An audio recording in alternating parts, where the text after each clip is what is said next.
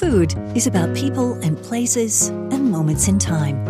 This is a Cheftimony Snapshot with your host, Graham McLennan.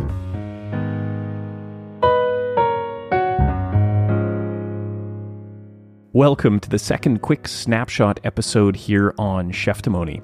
Today we are traveling all the way from British Columbia to Singapore to speak with former lawyer and current day chef and restaurateur Willin Low.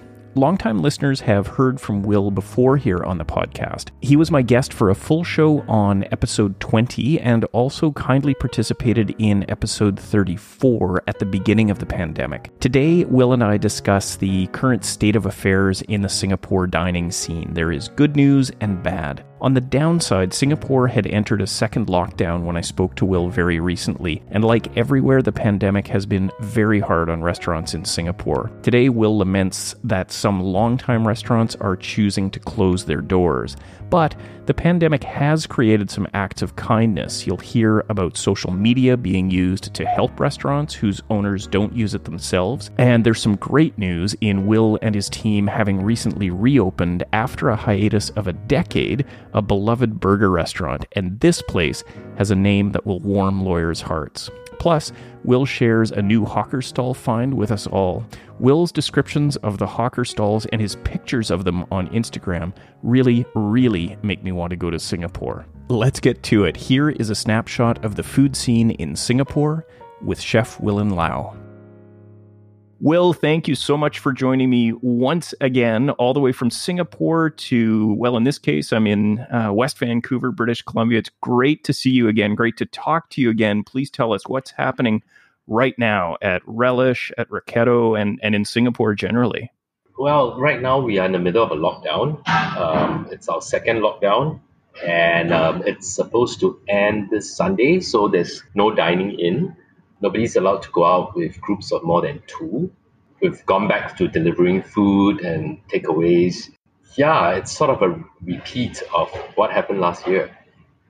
And, uh, wow, uh, is it, how is the vaccination proceeding in Singapore? Because in both, you know, Canada we're a little bit behind the U.S., but it's proceeding, and things feel like they're starting to get close to opening. But mm-hmm. what's your sense in Singapore? Well, it's it's doing fine. We were doing, we're trying to we started with the frontliners. All of them have been vaccinated. Then the senior citizens, and now we are vaccinating children. And the strategy has changed a little. Uh, initially, we were trying to give everybody two vaccine shots. Now it's like get everybody one shot, and then you know in eight weeks you get your second shot. So um, I think it's going fine because my friends' children are all having the vaccination already.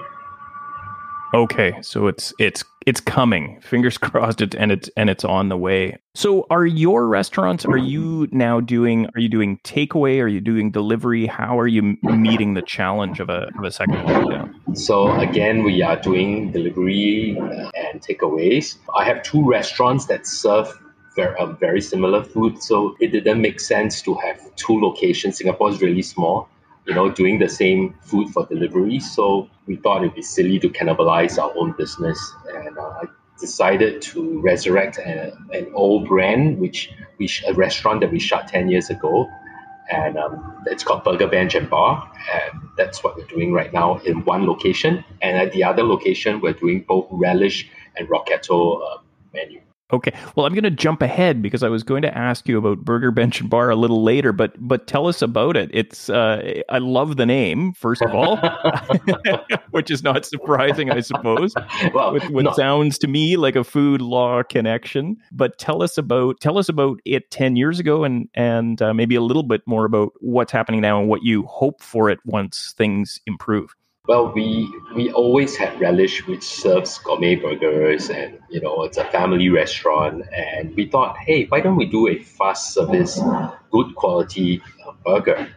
And we thought, yeah, let's let's do that. We've never done something that's more mass um, targeted. A smaller burger, cheaper, but still good quality, still handmade. And we did that, and we thought, like, we, all our names always have a little. Um, you know, a quirk to it or double meaning. And it was going to be a burger place. It was going to be bench seating and we're going to serve beer. Okay. So, you know, the name, only lawyers would get it, right? So, so we decided to call it burger bench and bar. And bench and bar, as you and I know, um, refers to the judge and the lawyers, right? Because uh, the bench is uh, where the judge sits, and the bar is where the rest of the lawyers are. So we thought we'll call it that, be a little corny, but only it's like an insider joke.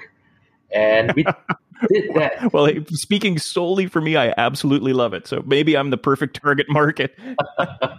so we did that, and that was we opened that 13 years ago, and um, the, the interior design was very modern and it didn't have a menu you had to go in and we learned and, and it was in a mall that was targeted at kids but our burgers were like double the price of mcdonald's. And no one understood the concept. Like they walk past they look at it. It's so modern there's no menu everybody got intimidated.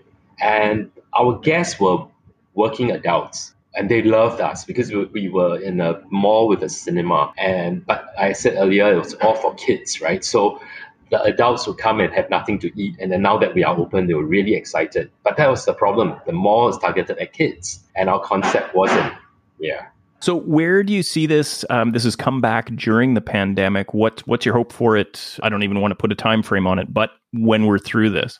So everyone's been asking us for the last 10 years, when are you reopening Burger Bench and Bar, right? Reopen it, please. Open somewhere else. And it's it had a, a huge following. So we thought, you know, now that there's a lockdown, I thought, hey, this is a great time to sort of resurrect the brand, have a sense of, you know, where it is. Are people still wanting to eat our burgers? Do people remember us? And we said, okay, let's do a pop up. You know, since we have two locations, it'd be silly to shut one and not do something interesting. So we did that, and uh, we were amazed by the amount of um, the, reception we've had. You know, everyone's like, "Oh, I was 18 when I first ate your burger, and now I'm married," and you know, so bringing the kids. yeah, and so it's been doing well. I mean, we've been very um, excited by the reception, and we are considering doing it as a delivery platform going forward instead of spending money opening a restaurant, hiring wait staff, renovations, you know, this is the perfect time because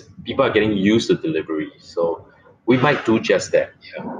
And that's that's another um, maybe maybe I get your comments on this quickly. Will another topic I'm interested in? Do you see permanent changes and maybe moving to a delivery model for more and more restaurant eh, eh, more and more restaurants is one of them. But what are some things that have changed because of COVID that aren't going to go back to the way they were even once we're through the pandemic. So, um, what's very sad is this time round, the restaurants that have survived the last lockdown but were barely surviving, this time round, you know, there were many more victims because the restaurants that have shut are restaurants that are 50 years old, you know, 60 years old. They are they are uh. traditional, they are well loved, but because the people who are working there are all very old and they have no um, access to the internet. They do not know how to do delivery, and they've shut for good. And they, they, and they tell themselves, "Oh, I'm so old already. You know, I maybe this is the time to take a break." And and those right. that have shut, we'll never get them back again.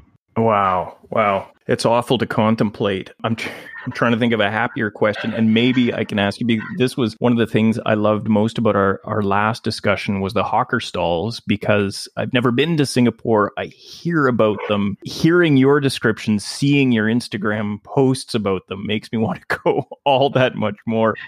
Do you have are there are there any new favorites you have? What mm-hmm. what can you tell us about the the hawker stalls through this recent challenging time? So um, two things. One, again, the hawkers. Some of the hawker stalls that um, uh, are the the hawkers who are very old now and have no access to the internet. The great thing is that the social media um, folks have garnered a lot of attention for them and started listing these hawkers and they say okay you know instead of sitting on your butt at home and ordering delivery these are the hawkers that are really good and they need your help go and support them you know so that's great so yeah. social media for good that's right. Yes, yes, and and that sort of helped um, quite a few hawkers. There, there's an Instagram handle I can't remember the name of, but basically they say if you know of a hawker that needs that help, tell us and we'll post it. You know, so that's wonderful. That's helping. Um, as for me, I, I'm in the middle of moving between. It's crazy. Uh, I've I have moved from uh, the house I've lived in all my life, and we are staying at another place uh, for two months before I moved to my I was going to say final home, but that sounds a little morbid. that sounds a little ominous.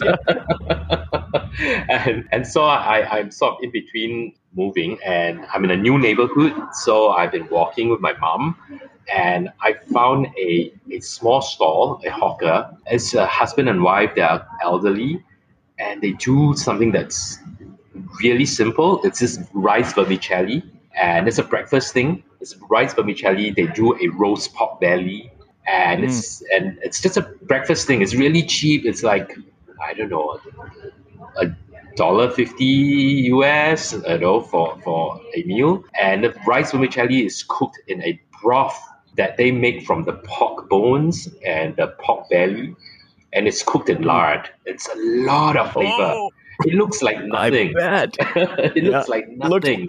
And then you eat it and you go, what magic is this? You know, and you just keep eating. Yeah. Now I understand why there's always eating a, it. Yeah, that's a, that's always a queue whenever I walk past. So yeah, it's interesting. That's wonderful. That's great. Well, Will, listen, thank you. My my goal is to keep these episodes short and keep them to snapshots. So I will I will sign off by saying thank you. Uh, stay safe through the second lockdown, and uh, no doubt we'll be in touch again. Thanks Absolutely. for being here.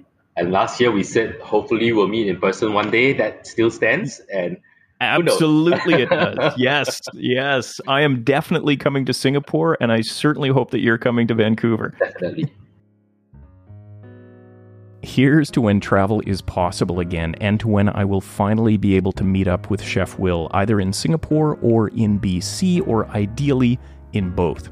Thanks for being here again, Will. I know that you're incredibly busy and you always answer my calls so graciously and share your thoughts with all of us. It's a real pleasure to have you back on the show. Thank you for being here too. I appreciate you dropping in to Cheftimony. And if you're enjoying the show, please take a few minutes to leave a written review on Apple Podcasts or wherever you listen. That would mean a whole lot to me. All right, that is all for this snapshot. I'm Graham McLennan, and I will see you next Friday for the next full episode of the Cheftimony podcast.